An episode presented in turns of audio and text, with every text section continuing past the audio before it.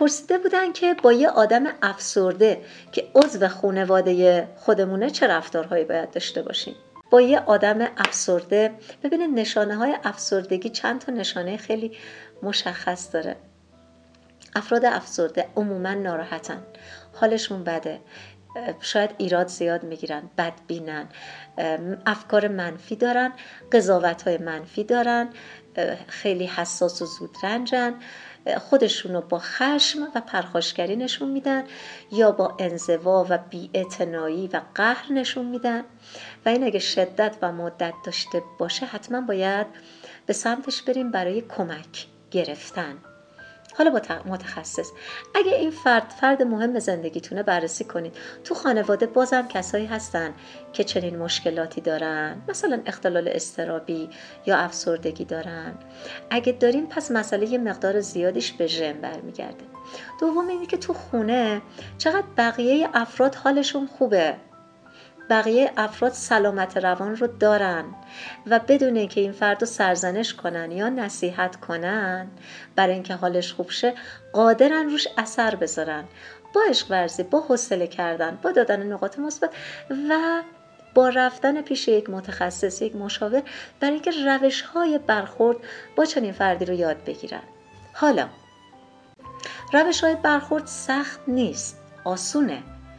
به شرط اینکه من اون مهارت ها رو یاد بگیرم تکنیک ها اصول رو یاد بگیرم خودم تمرین کنم تغییر رو بشناسم و بعد حوصله کنم تا اینا رو اعمال کنم در طول زمان فرد مقابل علاقه من بشه برای تغییر خودش اقدام کنه. و اینو بدونید اینو بدونید.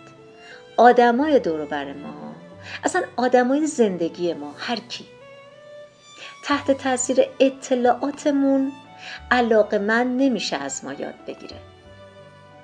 یعنی شما اگه دارید از من به من گوش می‌کنید صرفا به خاطر این نیست که من اطلاعات خوبی بهتون میدم. اولین فاکتور اینه که اصلا با چهره من با لباس من با ظاهر من با صدای من رابطه گرفتید اگه اون احساس ایجاد نشه انتقال اطلاعات اتفاق نمیفته خیلی راحت. بنابراین اگه شما می‌خواید رو فرزندتون همسرتون مادرتون که افسرده است یک کاری انجام بدید اول باید رابطه عاطفیتون رو شکل بدید.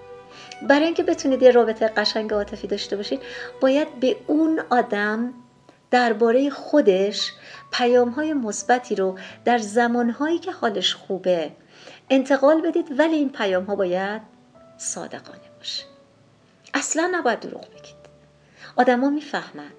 که شما برای تحت تاثیر قرار دادنشون دارید پیام می‌دید. یا واقعا دارید ابراز احساسات خالصانه می‌کنید. اینجوری سالمتر هم هستید. خودتون خود واقعیتون رو فریب نمی‌دید.